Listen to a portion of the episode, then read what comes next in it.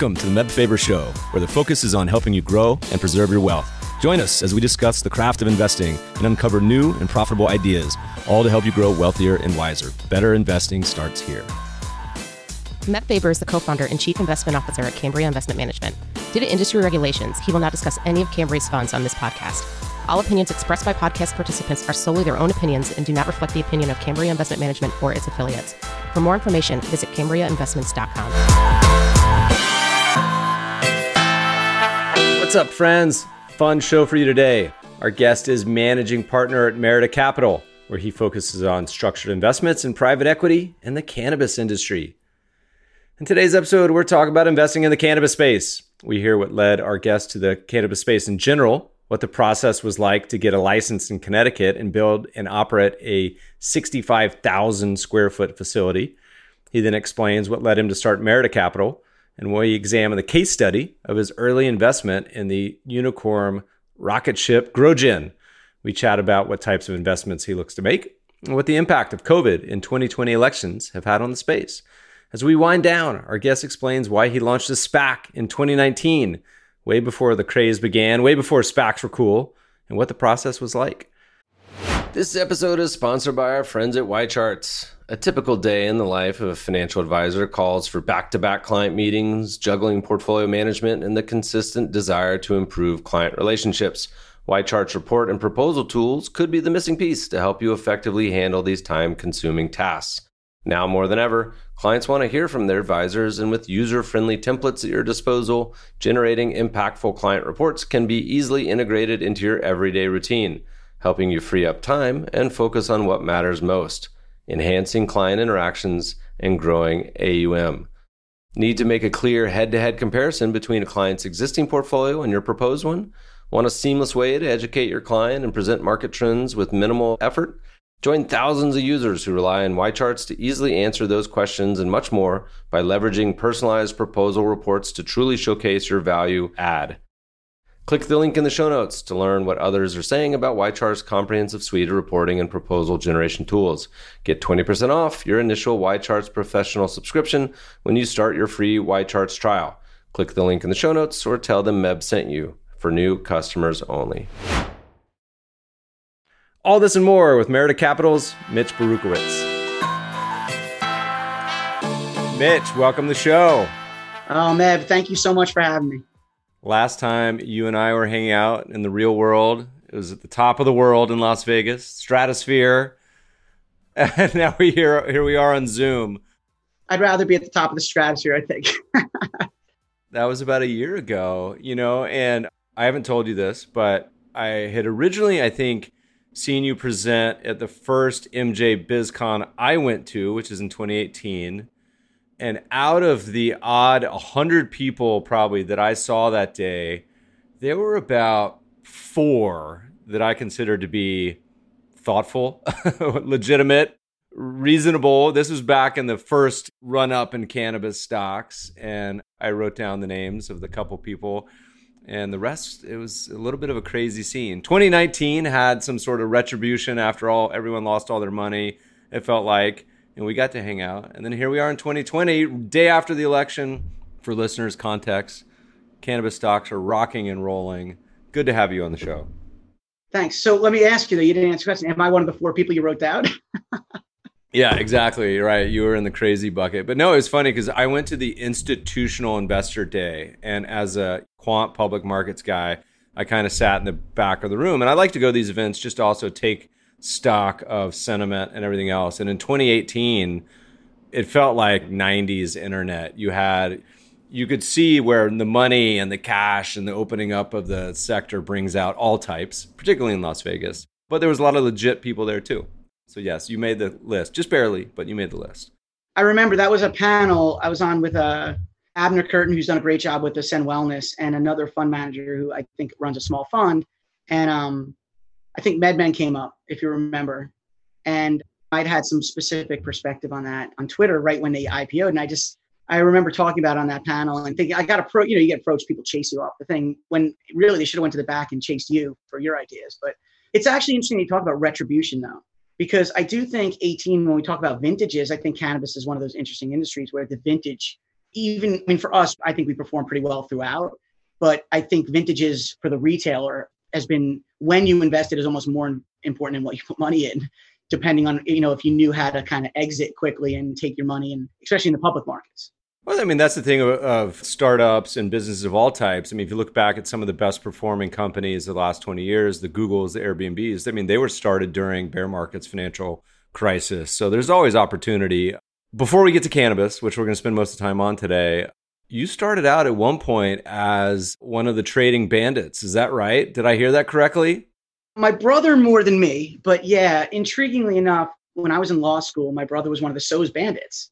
And uh, just for people, you know, I'm sure your guys know, but maybe my part of the world, which will add to your base, hopefully, of listeners, they were the people that could use an electronic system to take advantage of old market maker modalities, the way that they used to trade together on something called SelectNet and so my brother and a bunch of uh, the early kind of traders who had access to technology could literally navigate between the bid spread ask when it was huge back then. It wasn't as easy to make money as you think. There were some hilarious moments back then early on. But what I was doing is I was in a stats class in law school and I kind of just discovered that using the stats program called Lotus 123, which in the legal world was just arcane, but we were using it for stats because I was taking a lot of the MBA classes too at BU Law. And I discovered you could actually like do a data capture and actually capture trades and actually create like a actionable sort of program off of someone's trades that were successful. And eventually, then in New York, about a year later, there was this whole conflagration of people doing that. And then day trading was born and then high frequency trading. And so we were really at the front edge of that. Yeah. Would this still have been fractions? Oh, yeah. I mean, teenies. And I mean, it was so easy to make money. The guy from Staten Island who would come in hungover and just buy something and it would go up like a point and a half. And if he sold at the right time, he'd be fine. I mean, guys making 50 grand a day, hungover, out of their minds. Now, don't get me wrong. Within a year, that was like a very small window, two to three years of ease. You know, there were Broadway trading, Datek, all these guys, and a small fraction made money. The smartest guys, you know what they did? And this taught me a lot about the world. The guys who made the most money were the guys who said, I'm going to get an economic deal with the back offices where I'm paying a penny a share and I'm charging you two, or I'm paying a quarter penny a share the guys who aggregated volume and didn't care whether you made money or not and just made money off your tickets, those guys and the intraday, by the way, the other guys made a ton of money. Just to tell you like how my mind is informed on these little economic things. Cause I was out of law school. I didn't realize how many ways you could slice a penny. Like my parents, my mom was a teacher, my dad was a very small entrepreneur. Like I knew nothing about these things. The guys who made the intraday margin loans were making on APR basis such insane money that it was like, okay, if you had like 500 grand to lend a bunch of day traders for the day who had no exposure, you had no exposure basically, and you were charging them the highest exposure they had that day from a net perspective using like leverage. People had like 40 to one. I mean, you were, these guys were probably making like 7,000% a year on loans that were totally secure. I always laugh when investors and particularly the media talks about brokerages like Robinhood as being this huge democratization. And I'm like, really, they're like Sheriff of Nottingham. To be clear, an incredible business. But if you look at all the ways, still to this day, many of these brokerages make money, whether it's payment for order flow, short lending, interest spread, margin lending, all the way down. I'd say one of my favorite ideas, billion dollar idea out there, is to start a brokerage that rebates a lot of that back to the consumer. I don't know. Some of them do it one off. So, like Schwab, if you're big enough, you can set it up so you'll get some short lending. And if you're smart enough, you can just invest the cash instead of having it be at 0% on and on down the risk. But it seems like an opportunity. Anyway, totally, totally off topic. No, you're right, though. But by the way, interestingly enough, I mean, it is something that I think once you're in a space like cannabis, it's so emerging. But I've been on the ad tech revolution, part of the day trading revolution. I've, actually been really lucky. I worked at MarketAxess, which completely revolutionized bond trading and turned it electronic. I mean, I think it's been luck. Or, you know, sometimes you're always when you look for career opportunities. I think people like that you were at another emerging thing. And like when MarketAxess hired me, they liked the fact that I understood day trading and that I'd worked on the World Trade Center Recovery Grant Program and understood regulatory sort of arbitrage and some of those, like let's call them the areas uh, in law that were a little more bleed together, right? Like a World Trade Center Recovery Grant program was mayhem for a few years because no one really understood who downtown deserved money or didn't. And so when you think of those things, it's I've been very lucky, but I will say that Ameritrade doesn't offer free trading basically because there's not money in making it in some other area, whether it's selling the data off or selling you mortgages or and I didn't even know that stuff back then. But I will say that in looking at how these guys made money 19 different ways, I realized I had a lot to learn about finance, I think. So yeah. I mean, it, look, I mean, this is great business. I mean, we go down a rabbit hole on this, but we talk about a lot of these apps in 2020 that the VCs are fawning over and investors love. But if you actually go through some of the math, I mean, some of these savings apps, you end up paying like 6% a year. But they're like, it's only a dollar a month. Was like, well, you only have a hundred bucks. You want to do the math on that. Consumer, many of them are predatory. Anyway, not, not the topic. So, all right. So you did some general counsel chief compliance, banking, origin story rolling into cannabis, but you were pretty early in the cannabis sector, right? And kind of on the operational founding side. Give me the origin story. We'll get to Merida in a minute. Yeah. So I got really lucky. Again, another, I guess, just lucky but unlucky. It was one of my best friends, roommate, business partner, had been hit actually all the way back to 2000. He was one of our day trading partners with my brother, and he had been hit by a car and paralyzed. And just the life his recovery was very heroic, but dealing with opioids was an incredibly challenging thing. And through our conversation, I mean, we were like brothers. So it's like we would have these deep conversations about his life. And he just said, I, I can't live like this. I can't live in this brain fog. I mean, this is a really thoughtful guy who went to UPenn, like really smart. And now he's every day he already has a challenge and the added challenge of opioids, which, as most people know by now, are not maintenance medicines. That is to get you out of your acute pain phase so that you can go on with your life. And unfortunately for America, they've you know shifted into a maintenance drug, which is absolutely insane if you know what opioids do to your body. The receptors, the toxicity. There's like four other medicines that have to be launched that you have to take with opioids now, right? Around other things they do. So he moved out to Colorado, and because of the non-residency, he couldn't own equity directly. He had gotten this like labyrinth of documents, and by then I had shifted to be the general counsel of Pali Capital, which was a pretty successful $250 million revenue operation, and I had a really large role in sort of looking at contracts, constantly doing things, I just said, hey, let me just do all the legal work. I'm really nervous that you're not getting the stewardship you may need. And so, in looking at those things, he discovered some business models that he could run, like renting out a building that would rent, like the we work of cannabis, way before anyone else, and was really forward looking. He deserves a lot of credit for seeing that. And through the evolution of that model, I built all the financial models around it. Because you know, every year I started adding to my life resume. I wound down Pali. Now I was banking I was running a family office's a fairly large esoteric investing book. And what is more esoteric than cannabis? And so by 2010 and 11, I literally had been so immersed in Colorado and California looking for ways that he could enhance his business that I just kind of I felt it was going to be so enormous. It was so obvious to me it was going to be enormous. And what was more obvious to me was that no one was paying attention on the East Coast. If you're in California, you understood the cooperatives and you knew how to get your cannabis from had a medical card and everyone had a bad back. But in the East Coast, it was literally untalked about. And it just felt to me that something that is burgeoning in some place. And Colorado's an interesting combo of techie, but really sophisticated, but not quite California on the cannabis side. And I think, you know, I started to say, wow, if this migrates just a little more, this is a revolution that's coming. And so I started to really pay attention. And so we in 2011, I had all these friends, just you know, East Coasters. We all kind of connected in the you know Berukowitz in the Jewish world. We all kind of know each other through Brandeis or other places we went. And someone that I had known in the business world had been out there for two years, kind of on the front edge of the cannabis revolution. And he said, "Hey, Connecticut's changing its laws. You should look into this. There's only going to be like four or five licenses given out. State's got three and a half million people, and you look at Colorado that has like six million people, but five thousand operators at that time." And so I sort of talked to my best friend. I said, hey, if you can bring a team back, I can write the application like a 10Q or a 10K. And I, and I think we got a real chance. And it was kind of interesting because we were working with this group originally and I sent them like this 150 kind of, the law came out and I sent them 150 item list. Like, here are the things I need to know so that I can feel comfortable that our money is going to be well like spent and that we're going to do a good job in the application and literally heard from them and it was like don't worry we've got the politics locked up and that just kind of rubbed me real raw. And you know enough about me now, you've read my stuff to know that I'm kind of a detail guy. And I started, it really, it took me three or four days before I could have a conversation with them because I was so enraged by that kind of response, that flippant, like, we've got it covered. Because uh, regulators, knowing, having worked with a lot of regulators, especially at MarketAxess and Pali in countries, and you know that the first thing regulators think about is whatever I'm going to do is going to expose me to risk. Am I going to be embarrassed? And knowing that cannabis was this new thing and that Connecticut was the first limited license for profit state in the country, I kind of got a sense early on that the regulators were deeply concerned about the stability of the people they were going to give these licenses to. were these guys going to be fronts for mafia? And so we put together a 1950 page application, which I wrote moonlighting from eight at night after my kids went to bed to four or five in the morning, almost every day for eight months. I would work from the road and do calls for nine hours while going around Connecticut looking for buildings and building this thing with this core group of three or four guys in Colorado. And we raised 800 grand for the application itself from Wall Streeters, you know, guys from SAC to whoever, uh, all hedge fund guys, one of which is my core partner, Jeff Monat, one of my partners who I think you may have known Jeff through his, he was at SageRock and some other places, uh, an analyst, worked at Goldman.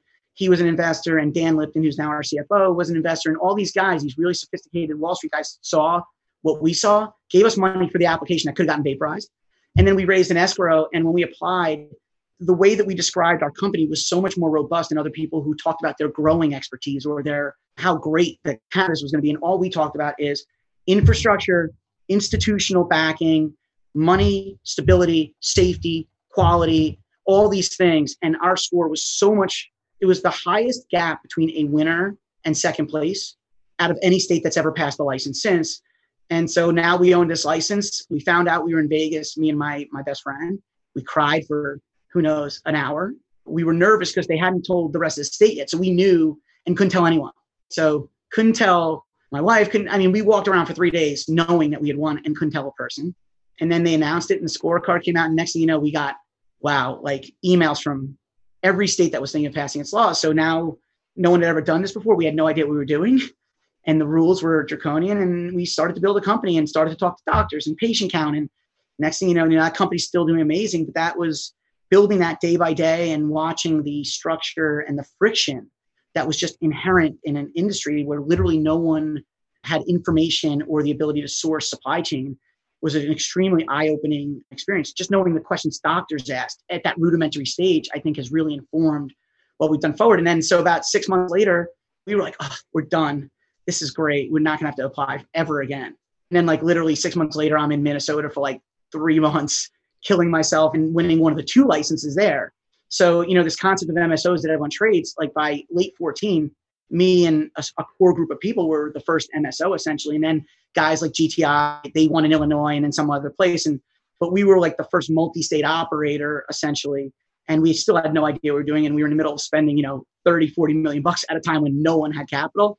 And I'll just tell you one other little funny thing that used to happen because it's like so humbling and it's crazy to think about, you know, MJ Biz. So one of the first things there was an ArcView in like 2013.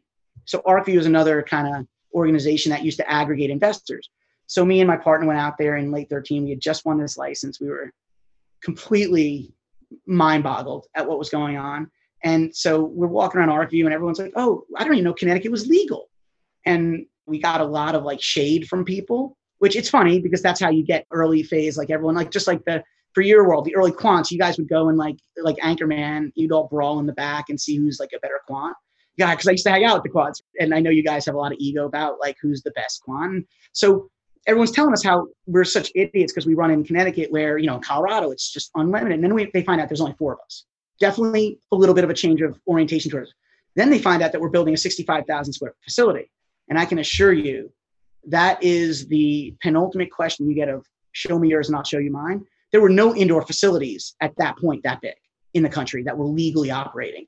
And that got people's attention. And then people started to pay attention to that limited license world because they realized that when you're only one of four, you could build this scale because you weren't competing with 3,000 people in Colorado. So that was a hilariously eye opening moment. And that's when I said to myself, I remember at that event, I said to my partner, there was a guy on stage doing like a TED talk, and he's like about to ask for money. And I said to my partner, this guy's about to ask for 20 million bucks in front of 150 people or 200 people, whatever it was. And the ask was 600 grand. And I turned to my partner, I said, we are going to make so much goddamn money in this place because that guy just spent an hour for this whole build up to ask for 600 grand. People don't realize this is going to be so much bigger. Let's figure this out. And a couple years later, Merida kind of was born out of that same mindset. So that was really long winded, but sorry. No, it's perfect because it illustrates a few points that are such great examples, but also rare. It's pretty atypical to have such a massive industry that already exists, but shifting from black market to legit market. And you hit on exactly the the challenges and opportunities, less so today probably than the early days of simply hard work, determination, effort, intelligence, skill, all applied to an area where at its core, the people that were involved at that point were, you know, essentially people that were involved in the black market farming and distribution. Um, so a lot of opportunity. And then, of course, Wall Street and all of the rest of the world, anytime the dollars start flowing, take notice. And uh, it seems like in the early days, traditionally, like the family offices, the individual investors tend to be the more entrepreneurial side. They have less restrictions. Talk to me about what was the uh, inspiration for uh, Merida. You didn't just say, "Hey, look, I'm established, done with this," but you actually said, "Okay, let's start to put some money to work." We moved on and also won one of the licenses in Nevada. And what, first of all, the travel was gruesome the first couple years, just because you had to be on the ground. Now Connecticut was easy because I live right on the border in New York, so that was simple. But uh, Nevada and Minnesota were kind of grueling processes because you really have to be on the ground and look at the buildings and connect with people. And when you're doing the application, I mean, it's a couple thousand pages. You have to read every word. And as a lawyer, like nothing, things have changed a lot now, but in the early days, nothing went out the door that I didn't kind of give my own eyes on because I just didn't trust that a lawyer who didn't have what at stake. Like for me, it was so entwined in my personality to just, I felt like every piece of paper had to have like my heart on it. And so I kind of really like it bled out of me. And I really wanted to, because I was also, you know, my my partner was injured and this was like his vision to do a medical focused and really help advance the medical side we felt like we were really helping patients and giving people access to a medicine that they hadn't had before legally. Like you said i mean the illicit market's been there. And you know as we talk uh, at Merida's evolution i'll get into that because that's an area that i mean i've probably spent the last year studying so deeply. In fact i think the first time i really started talking about that was 19 early 19 like almost two years ago. I was telling people that the only thing you need to focus on is that shift of the existing consumer base from an illicit market to a legal market. So after all these states, you know, I didn't like the travel, and I also felt that some of the opportunity after winning all these states and developing the patient count and working with doctors and the VA in these states and going through all these things that there was a perspective on supply chain that I had personally sort of started to develop. And like a Tetris game, I just felt like we sort of knew pieces need to be rotated. And you know, there were a few things that informed. At first, it was like, how do I get five thousand vape cards that I need? And it was like, the people who own the vape carts companies basically wanted us to front all the money with no guarantee of delivery.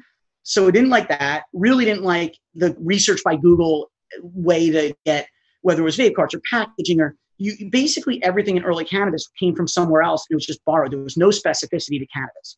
If you wanted a machine like Waters, Waters Company, a huge public company, they gave you the machine that you would use to do daffodil oil, right, or jasmine. They didn't really have a cannabis machine in 2013.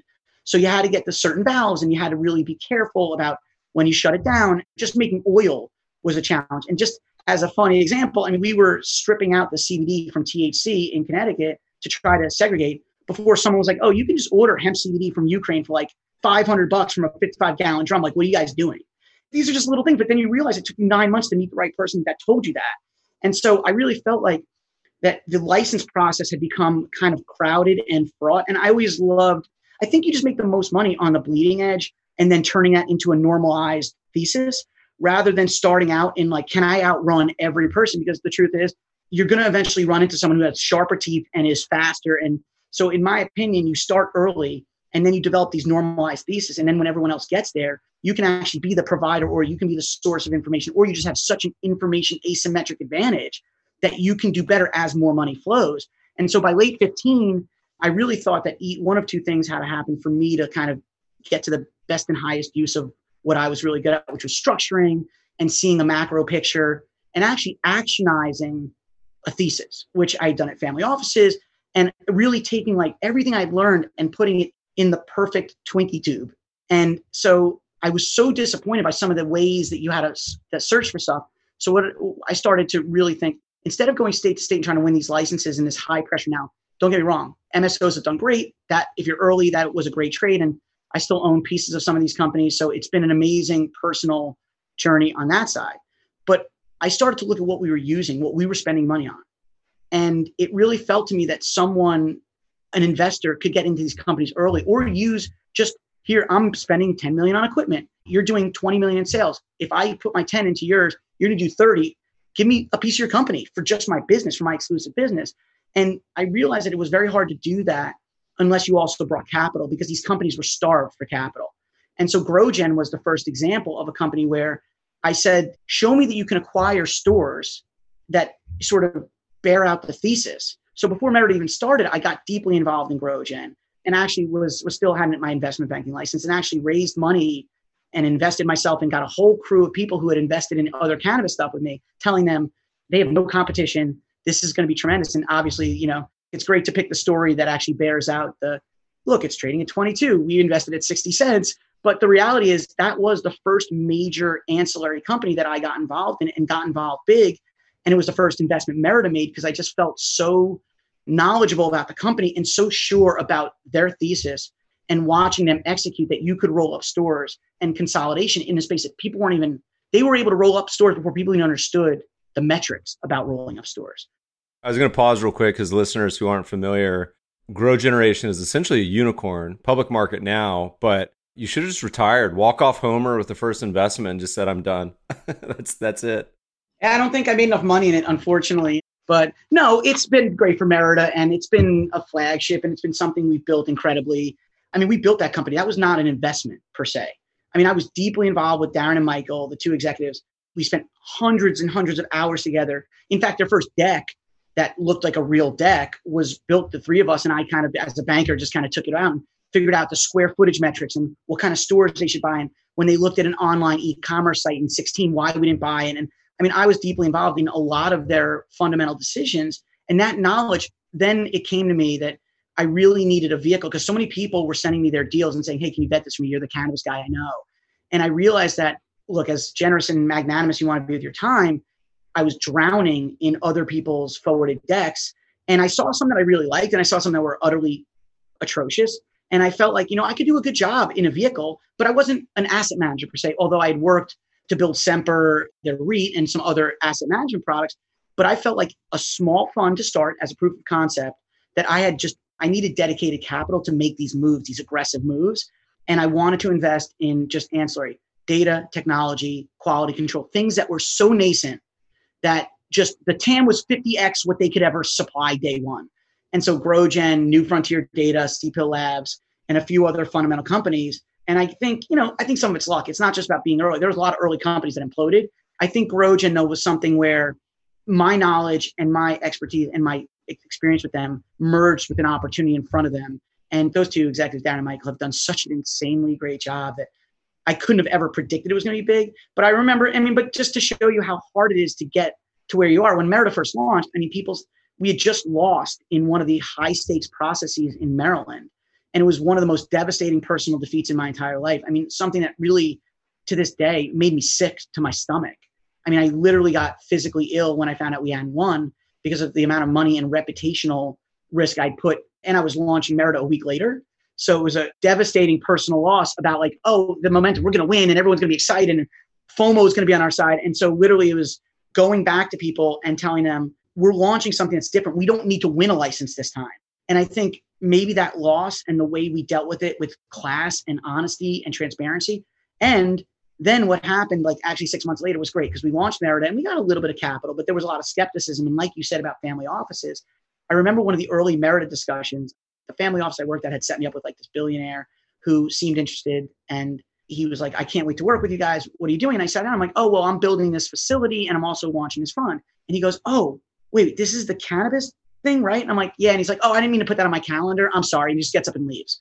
So I was like, oh, maybe this is going to be, you know, on the way to the bank, it's going to be a little tough. And, you know, so we start out, me and my co-founder, it was only two of us. We had one or two people moonlighting and helping us, but it was tiny and it was real slow. I mean, we, it took us a two months to raise the first 2 million. We put some of that into GrowGen, some into New Frontier Data. And it was extremely difficult because we had to explain to people like Maryland, what happened there. And then six months later, there was a group that won in the jurisdiction where we applied. They turned around and said, Your expertise and what you guys are doing is amazing. Why don't you bring what you built or what you built that didn't win in? And we merged, and that company now is very successful. And even though we originally lost, our investors are now on their way to making an amazing, given that they lost and it was zero, all of those investors are now on their way to a huge win. And um, I think that showed people that we were going to fight. And I think you want that in a manager in an emerging space that this like little scrappy corporate lawyer who has done all these weird investments and talks really fast and is like super excitable that he's going to fight. And then my partner was more of like the ice to my fire. And you know, after like six or seven months, but we still stared at GrowGen, and every day it traded like two thousand shares. We were so excited, and so people you, they used to throw shade at us on GrowGen. They're like, "Why are you in this crappy little public company?" And I just told them, literally since day one, I said, "Just you should buy the stock and just trust me, it's going to be big." You know, I didn't know anything non-public back then. You know, once we built it and went public, I was like, I, I knew nothing other than I knew that they had no competition and that this space was going to be really, really big. You're well on to Fund Three now, but uh, walk me back to those early days. Who were the early investors? Was it individuals? I assume it's at that point startup uh, cannabis VC private investing firm wasn't a ton of endowments and, and CalPERS. What was sort of the evolution, and also what's the give us the sort of ten thousand foot pitch on what are you guys looking at as far as themes and companies, et cetera? You mean back then or now? What am I looking at? Take me through both. Okay, so back then, I mean, really, the early investors were really people who had invested somewhat because I had shifted from the state based thing. I tried to keep some distance between the investors who had done that on the state based level and people. I didn't really go after the original investors too hard because they were already allocated and liquidity was an issue. And you just knew that they were like, okay, I've invested in three or four states, I'm kind of tapped out. And then the concept of this, like, it's not a direct company, it is a black box in an open field that no one knew. So that pitch to them after hearing me say, Minnesota, here's the demographics, here's Connecticut's demographics, here's Nevada's demographics, here's Maryland's demographics. Now it was like, just give me money and trust that I know what I'm talking about.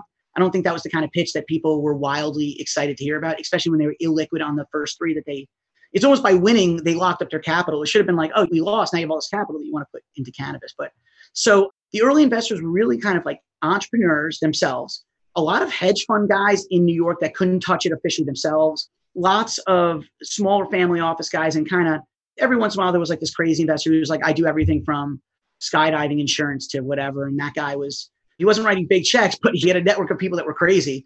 I mean, and some of these pitches went so off the rails that it was people walking in and like the whole room smells, and you're like, well, that guy's already smoking so much that he, he's probably a yes.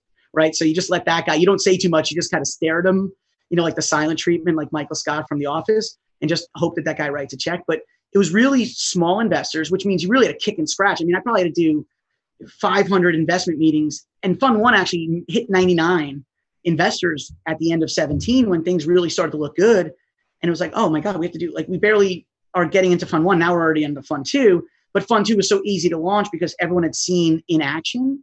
And back then, we were really focused on business models and ancillary companies that we were using their products or services themselves that really had a quality of being an underpinning of one of the stools, uh, the legs of the stool that cannabis would need to stand up. And I felt this really early. And I, again, maybe a lucky stumbled into it. I felt very sure that companies that served the greater regulatory good and the greater consumer good and the greater patient good by scaffolding the industry, those companies were going to be wildly successful. And luckily, that really was one of the things we looked for. We looked for companies that the TAM was just so much larger than their infrastructure could handle now that the growth rate. So we were looking for companies that if you weren't growing 100, 150% a year, we weren't even looking at you back then. And we also were trying to make the most of, hey, we're writing a 500 grand check. Like, let's make sure we get some advisory shares for the fund. And so we did have this thesis of like saying to people, we're going to help you grow your business. We're not just going to invest, we're going to help you build your company. And with my governance background, it was very easy for me to sell them on, I'll help you scaffold the governance but you have to actually pay. And every dollar we took, which was very non private equity, everything we got free went directly into the LP. So it was so easy to generate alpha in Fund One because basically all these young companies were so excited to work with someone who understood the state based, that land grab war game, but also understood ancillary and broader sort of application. And then so Fund Two, we started to shift a little bit and look at more operational stuff like, hey, maybe we should be looking a little bit more at not just ancillary. Maybe we should be looking because now there was a huge event that happened. As you said, 18 was a weird vintage. So 18, all virtue of easy money disappeared.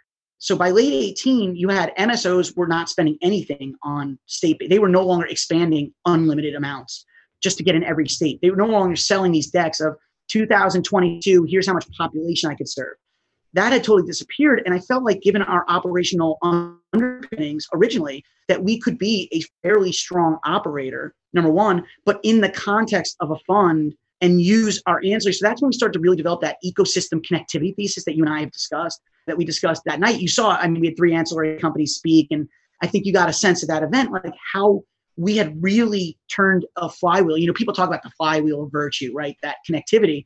But I think you saw that night that we really were onto something and that the companies were working together and they wanted to work together.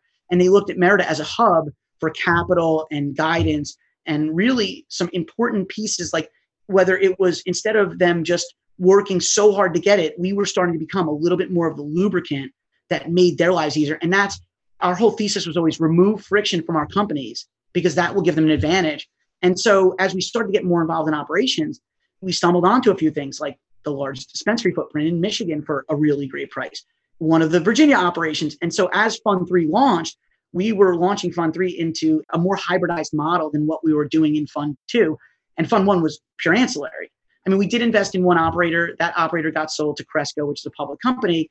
And that was a perfect example of our ability to source liquidity in a space that had totally locked up. And so we got really, really fortunate. And then Fund 3 was launched while, again, the MSOs were still retreated. And so Fund 3, which has been, we, we, we are now much more of a traditional, you know, we have the QP side, we have the LP, we have the accredited side, we have an offshore. It's, we've built the infrastructure to be a more traditional private equity sort of hybrid, you know, opportunistic. But Fund 3 has been able to look at that whole ecosystem, the 5,000 companies we vetted, the 45 or so entrepreneurs that run these companies, the SPAC we built within Fund 3 that Fund 3 is a sponsor of, the operations, the fact that we were the first to market in Virginia, the first one to bring medical marijuana to Virginia, even though we got the license eight months after three MSOs. And so we've been able to take everything we've learned from 11, 12, and 13, 14, 15, all of those conversations, knowing what people like you think and other investors, take all that knowledge and all that feedback in a really humble way, absorb it all, take it in, and then turn it into what we think is an incredibly powerful recipe for growth, for risk mitigation, and a thoughtful approach to the space. And so now what we really have identified, we've really been able to really dig in on our thesis. And now what we really look for is one of two things. We look for companies that remove friction in a fundamentally unbeatable way. And I don't want to go into like the specifics of that because that's like a four hour conversation, but we basically we think that we at this point can understand what is the core friction that can hold the space back, a company back. And so because we believe there's this normalization coming, whenever it's coming, that if we can find companies that remove friction in the right way, that when normalization comes, these companies are going to be so fundamental to growth and normalization of the space of the consumer, of the thinking of doctor education of medical whatever it is that that kind of company is a good risk at this point because the upside is so significant and we can risk mitigate through our ecosystem and other things. And so that's one company. Now it's easy to find someone who removes friction. It's hard to find a company that has that fundamental piece that we look for that removing friction that grows in a normalized space and then the second thing is we look for companies that have no natural friction to their growth so that would be like a license in virginia where we felt like it's a great risk four licenses, eight and a half million people. So there's not much friction if you want to grow in that environment. And so we look for those two fundamental characteristics before we really get too deep. And then the rest is just hard work, grit, and the rampant and voracious consumption of information. Let's go and talk about the SPAC now. I can't just keep glossing over that. You were also early to that as far as launching the SPAC in 2019, right? Yeah, we did that early. I mean, it's, I guess, in timing wise, we were a little early. And we also listed on the NEO and on the NASDAQ so that if we did want to touch the plant, I mean, the problem is so many SPACs got launched, and there, there's some of the SPACs that we're competing with for deals now. These are just traditional SPACs that are running out of time or some other reason, but they're willing to accept terms that we just don't find make any rational economic sense long term. And our whole thinking is we are company builders, we're not just investors. And so what we do in the SPAC, we think it has to be something that provides so much long term value to the shareholders that we're not just to, you know, we're not to cut off limbs just to get a deal done. And now we're competing in a much more crowded space. But I will say that when it comes to specific cannabis deals, we have a huge advantage because of our connectivity and other areas. And we just want to be thoughtful about it. We have 24 months. We're not in a rush, as most SPACs are. We're looking at a variety of things. We have a great team at the SPAC, and we're not in a rush. But I feel very strongly that when we do something, it'll be something that provides a tremendous amount of long term value to stock. But now there's 9 billion SPACs out there. So in one way, the world kind of caught up. And these SPACs are just people who opportunistically like the structure and are willing to just do anything to get a deal done. And so in 2017, 18, I watched a lot of people do cannabis deals and I sat on the sideline of some of those deals and said, wow, that stock's trading at 15. And then, you know, a year later or two years later, I'm investing in fund three at 20 cents. Some investors got pummeled. I'm willing to be really patient because I think we have a lot of confidence that our investors are patient as well. And they've seen such fund one and fund two returns are kind of strong. We have a lot of institutional confidence at this point. So we're not in a rush. We're really, we just think that the shareholders deserve our patience. It's not about just building your legacy. There's no legacy. I mean, I think most people would rather be wealthy than famous. So I'm trying to be the guy no one knows who's just doing really smart transactions that people go, hmm. I like when that light lights up in people, the, the light in people's eyes light up and they go, wow, you guys really were thoughtful. And it's not just me. You know, I have a huge team of brilliant people that deserve probably more credit than me at this point because they've made me far better than I ever imagined I could ever be as an investor. And some of it is just being open and listening to the models and digging in. But I think at the end of the day, it comes down to hard work in everything. Talk to me about 2020 for a little bit. We've kind of gone through this evolution of this nascent industry that's growing up. I'm curious to know if you think that, like, early days, this kind of arbitrage of hard work and intelligence and effort applied. Is it a scenario where there was a lot more low hanging fruit then versus now? I mean, are you still seeing a ton of opportunity in 2020 as, you know, there's been a lot of more traditional players getting involved in both VC, private equity, public markets, operators, et cetera, public companies in other industries. What's 2020 look like? And oh, by the way, feel free to talk about the pandemic and how that's affected what's going on too. So, just in terms of opportunity set, I think the public markets have, it's pretty clear what the articulation is there, other than maybe GrowGen and there's a few other ancillary companies. Those are producers who are trading Canada and they're listed, you know, the F stocks with the F at the end, the four letters with the F at the end or five letters. And those are, are largely operators directly producing cannabis for multiple states. I think a lot of the value, if anything, we feel like it's probably the easiest time for us to invest. It's, it's never been better. The pandemic sucked a lot of capital out of the space. Pricing got a little dicey, and so many people have gotten pummeled that our competition for deals has never been lower in some ways because we're not looking to do that shiny object, big target investing. In fact, I'm writing an article right now called In Cannabis, Bigger is Better Till It Ain't. And I think that if you just care about returns, then who cares if you're in the biggest deal or the biggest syndication or so we tend to stay very focused on value and alpha rather than what people think is hot. And I think for us, I have to say, I mean, we feel like there's a ton of things that are just obvious winners that other people just don't care about. Maybe it's too hard to penetrate into the thesis, or maybe they just don't have the expertise or the legacy or the connectivity to these companies to really evaluate it. But medical data is something we think is like just such an obvious winner when it comes to insurance reimbursement, workers' comp insurance, the clear and unabated movement to a more normalized medicine. Again, normalization is a word you should keep in mind because it's what does this look like when that 70 billion of illegal consumption goes into the legal market? And obviously, COVID, and I'll get to that in a second, but COVID is clearly accelerated, and I'll explain how. But just to finish the thought, there's a lot of normalization that's coming. And so we've spent a tremendous amount of time working with New Frontier on what does the consumer think? How do you get that data? What does that look like in the traditional world? So one of the products that I'm probably the most excited about, I mean, I get so excited, but I can't really talk about it because it's it's about to explode, is the how does ad tech, how is ad tech world going to look at the cannabis consumer, the 45 million people or more who consume more than once a month, who their online activity has never translated to their cannabis activity because they weren't able to do that online. So these are huge consumer taxonomies that have almost no data on them. I mean, think about it. When you go to buy a car, man, they know a lot about you from your online traffic or your Gmails or other things. And they'll say, hey, you Google, you know, Toyota 4Runner, I don't even, I'm just making up. Like you, you Google a car, there you're going to get a lot of car related ads in the next couple weeks. You know you're going to. And you know what? In cannabis, you don't really understand how to even find those people. So I love the concept of owning data and having a huge consumer profile base where you can say you're a cannabis brand, you're a coffee brand. You're maybe Toyota's discovered that you know people who smoke cannabis love Priuses. That data is worth so much money. Those are the kind of boring things that we're digging so deep into. So when you say like, hey, is it crowded? Is it over? Is the trade over? No, the trade is it's just getting going in some ways.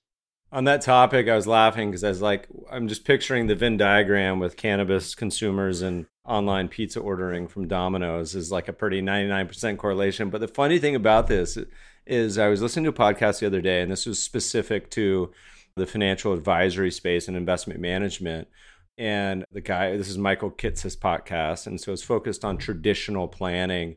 But the marketing guy said, you know, they spent a ton of money. And it's kind of a interesting equation in our world because you can pay a cost of acquisition of $10,000 to acquire a client and it still be a great deal because of the long-term perspective. But oh yeah, I, by the way, I did ad tech. I used to write ad tech patents for startups in 2007 when I was moonlighting from market access. So the point of this long-winded story was that they found that a high correlation, the best performing subset that ended up converting to clients, uh, high net worth clients, was bird watchers. people that, that that was their interest is they uh, their their interest was bird watching and that had the highest conversion rate. it's no longer a secret. So, do you remember the click fraud days? And l- like I said, I was lucky to have done some dabbling in ad tech and had invested a bunch in ad tech companies in 07 and 08. You remember the private jet shares? One competitor would find out the budget of their competitor, and they would just keep clicking because they were paying 50 bucks a click. Because you know, if you Google private jet shares, they think they're getting a fifteen thousand dollar a year client and they would drain their competitors' budgets. and I don't know if you remember that, like, I don't know if it was Marquis or someone, this was like a real war online. But if you think about it's not just about conversion, it's just understanding who that consumer is right now. We're talking like the beginning. We don't know what the cost of acquisition and other things are, but I will tell you this much. New Frontier Data has as a product out there and it just launched based because they had to, you have to get the data first. And it's like a river. If you're not standing in the river when this is happening, you'll have no idea what to collect, why to collect it, what trend. And so New Frontier just launched this product, and I think they have 4x the amount of clients that they originally expected.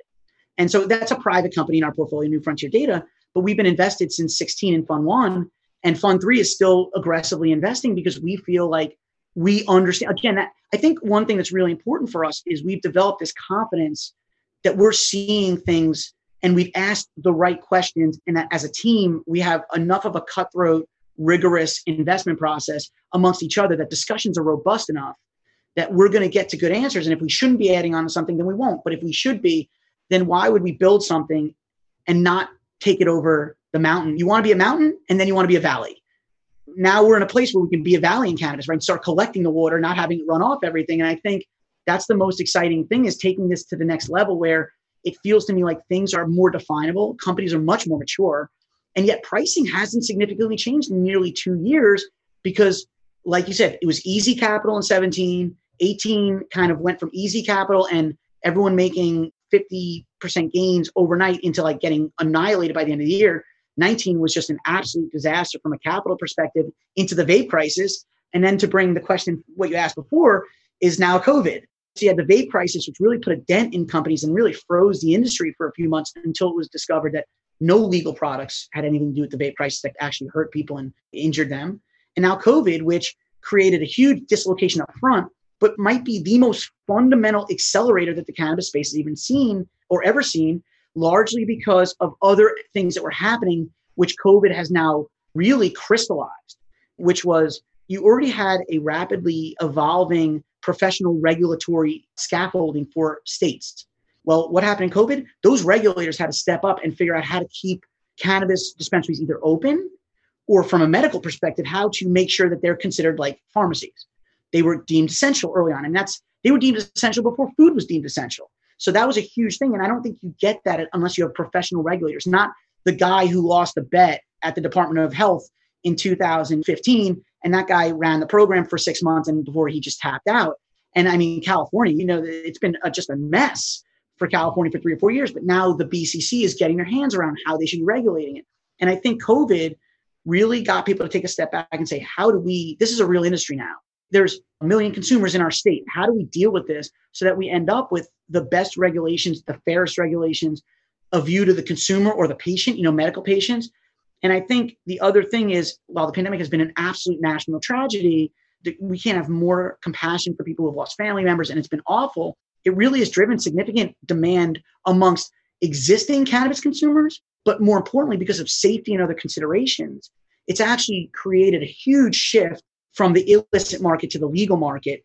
And that I think is going to be the fundamental story of 2021, where instead of 15, 20 of legal billions of legal sales, you're going to have 25 and the illicit market instead of being 65 is going to be 60 and you're going to start to see that cannibalization go on hyperspeed. And when that goes on hyperspeed understanding what the next phase of normalization is whether it's an ancillary company that serves again a consumer facing business whether it's a consumer packaged good company a packaging company whether it's a producer who's in the right state like in illinois that is shifting so quickly or michigan understanding those things i think is why we feel like this is our moment at Merida. We have never been better prepared and better positioned. And the industry has never been in better position. There's professional operators now. These aren't the guys that are growing. You have CEOs who are sitting in the executive suite and strategizing.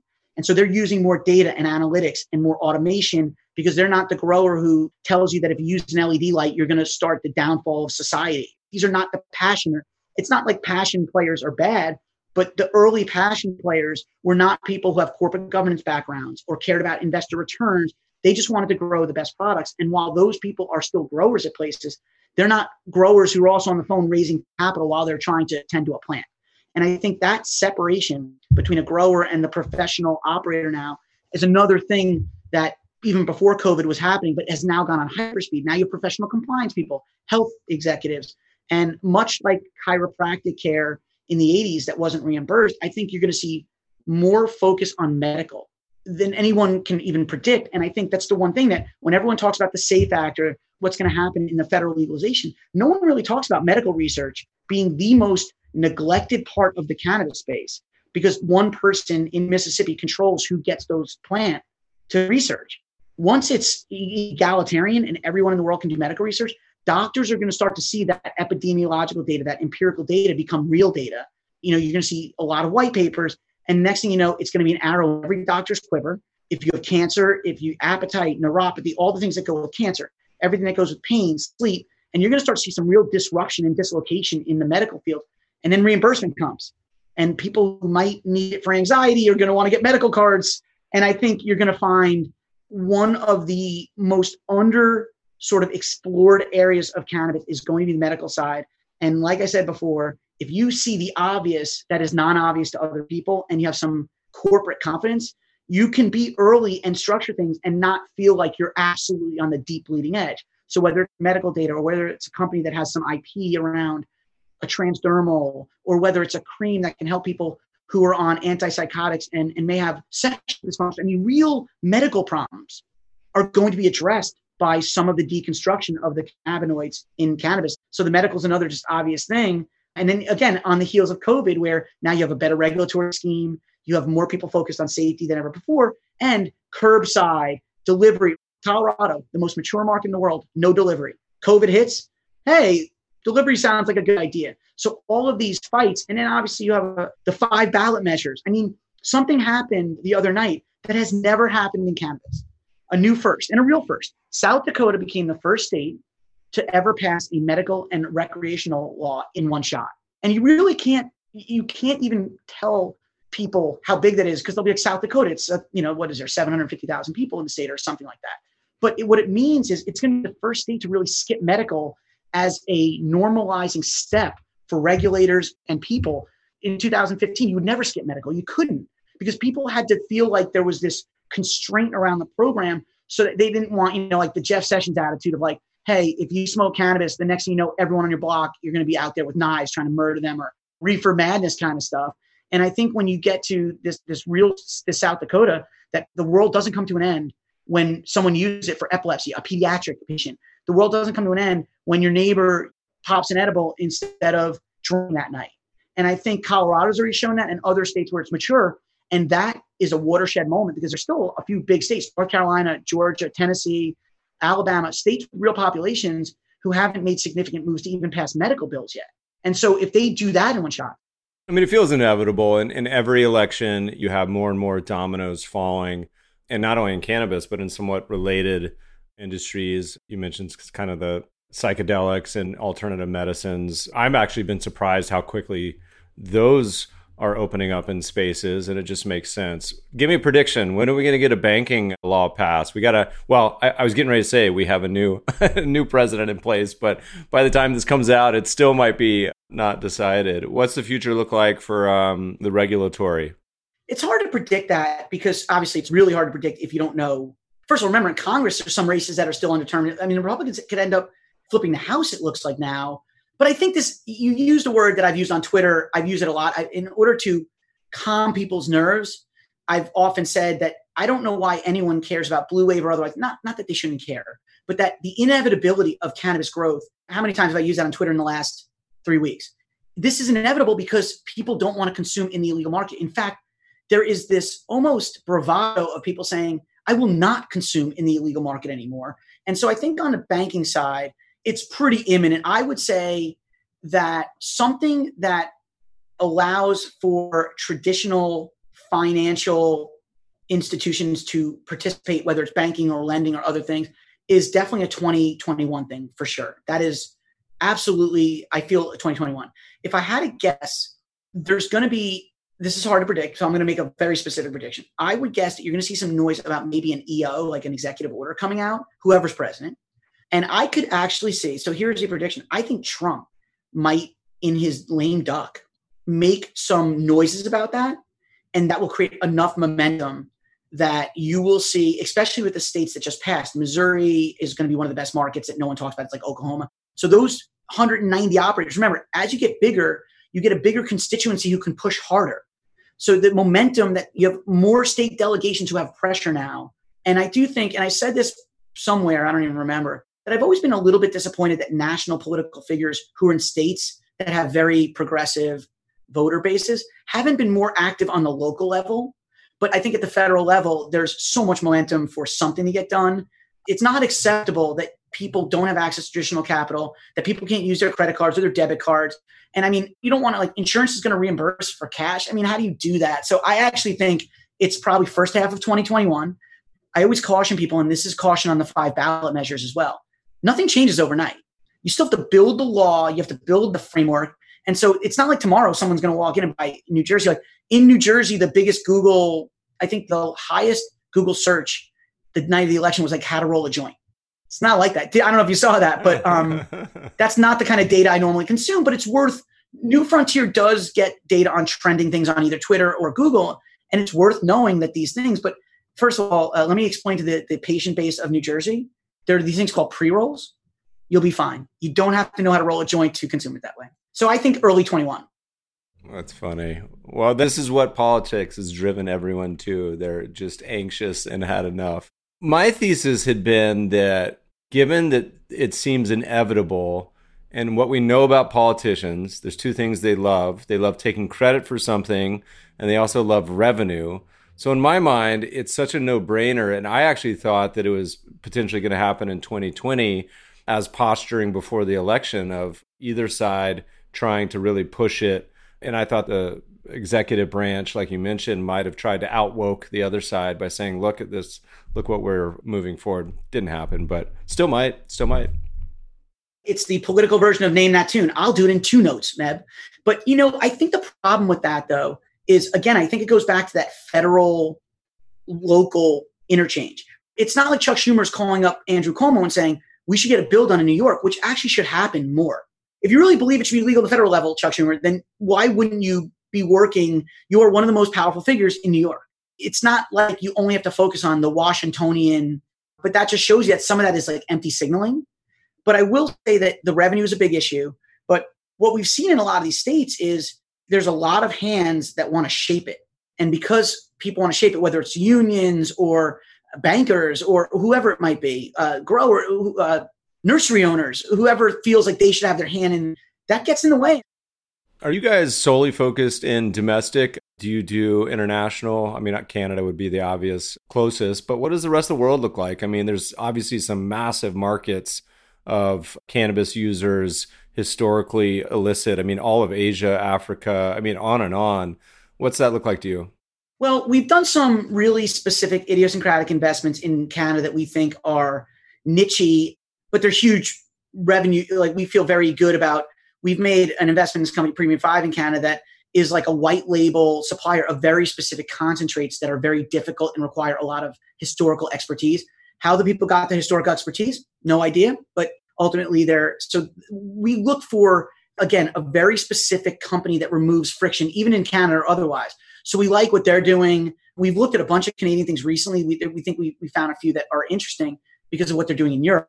So more broadly, we do own a very large chunk of a lab in Italy that is going to be one of the certified labs for APIs, active pharmaceutical ingredients, to the broader European market. Europe is much more, first of all, everything in Europe is all country based. Our federalist system is the only system in the world for cannabis like this where states can pass and the federal government can do nothing. But that's also a great quirk because in reality, that's why nothing matters at the federal level. This space is moving forward no matter what happens. So no one should be like, oh, the federal government didn't pass things. I want to short cannabis stocks. It's a bad move. You're going to get smoked eventually long term. So not a great move. But in terms of Europe, it's very pharmaceutical driven. It's very centralized.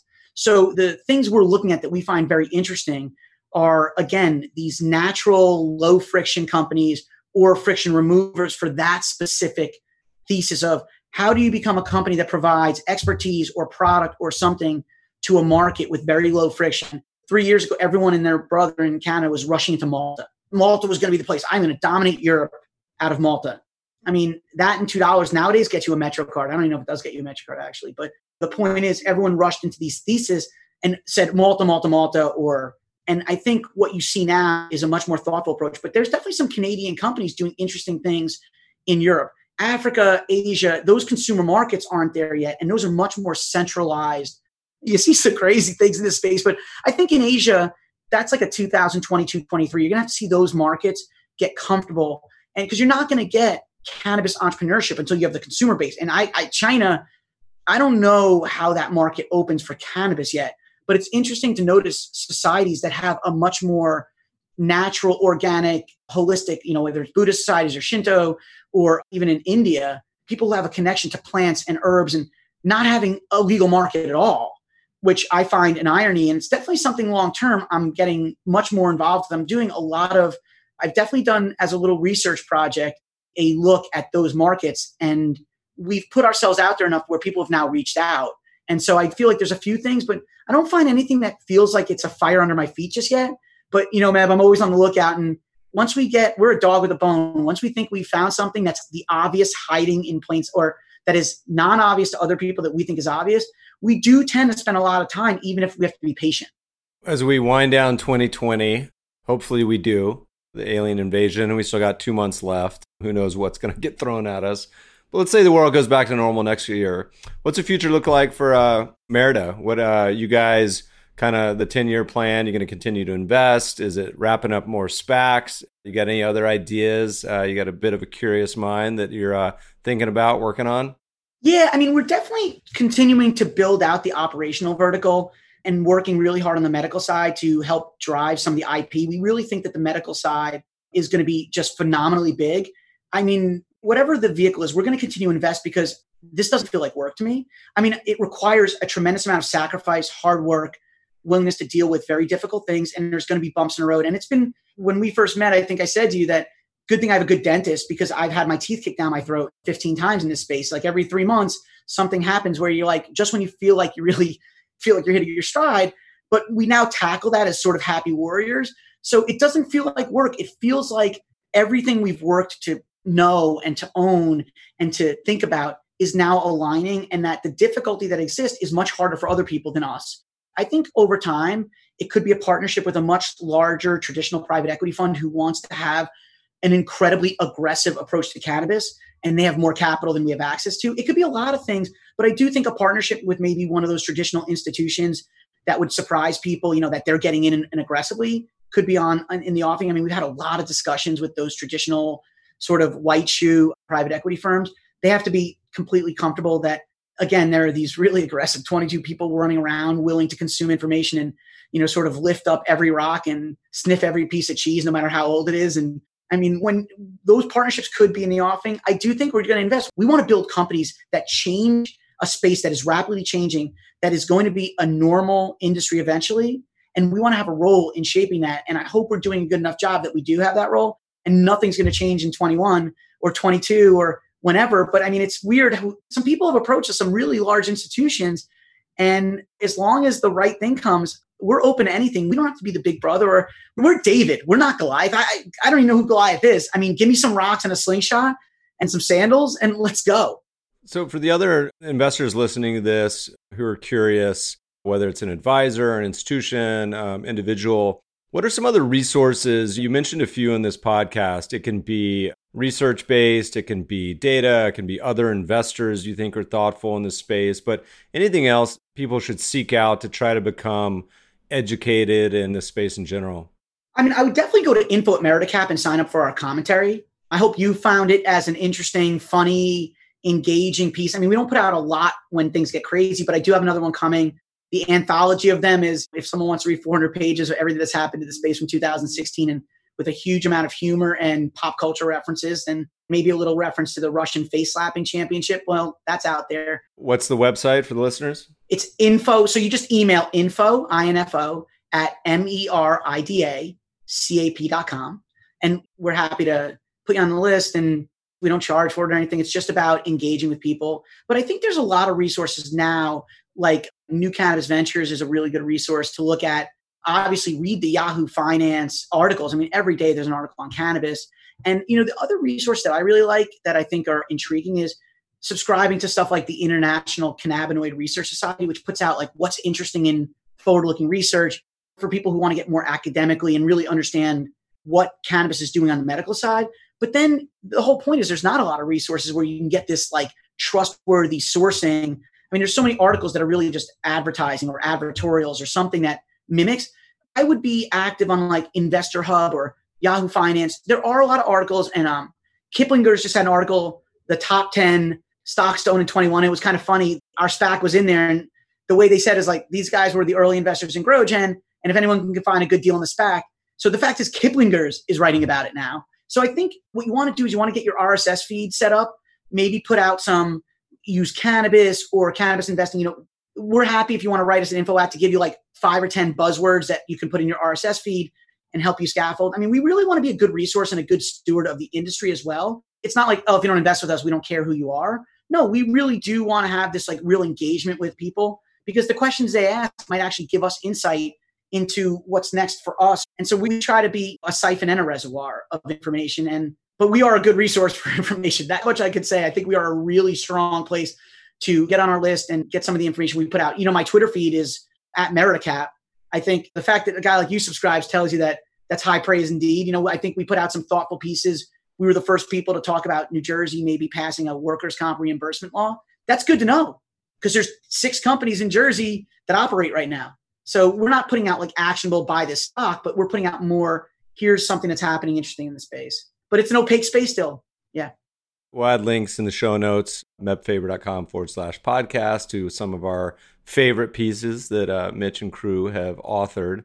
Mitch, as we wind down, what has been your most memorable investment during your career? It could be good, it could be bad, it could be cannabis related, it could be other.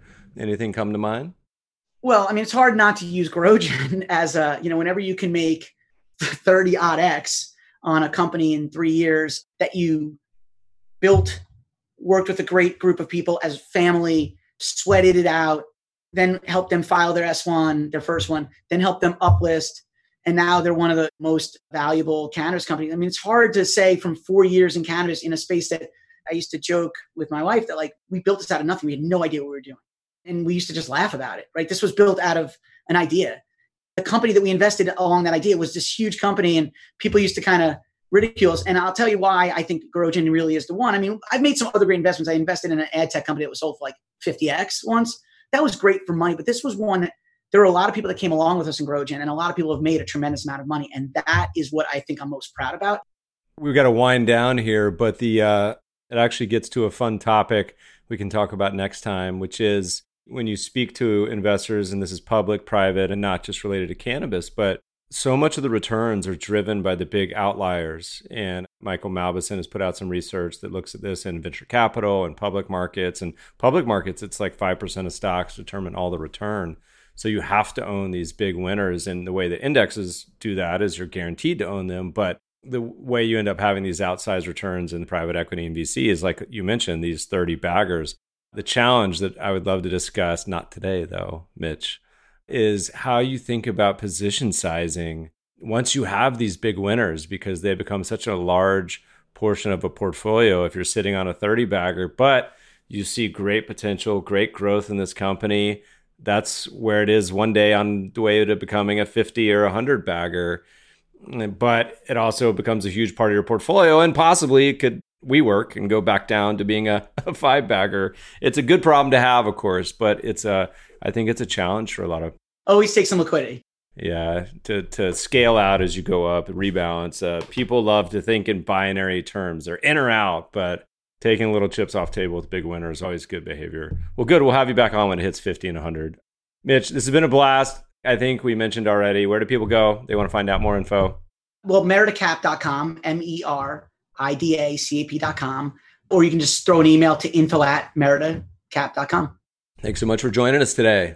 Oh, Meb, thank you so much. As you know, I'm a big fan, one of the best podcasts. This is honestly like a, a small bucket list dream for me. So thank you so much for having me. Great. We'll do it again. All right, Meb. Thanks a lot. Podcast listeners will post show notes to today's conversation at mebfaber.com forward slash podcast. If you love the show, if you hate it, shoot us feedback at the mebfabershow.com. We love to read the reviews. Please review us on iTunes and subscribe to the show anywhere good podcasts are found. My current favorite is Breaker. Thanks for listening, friends, and good investing.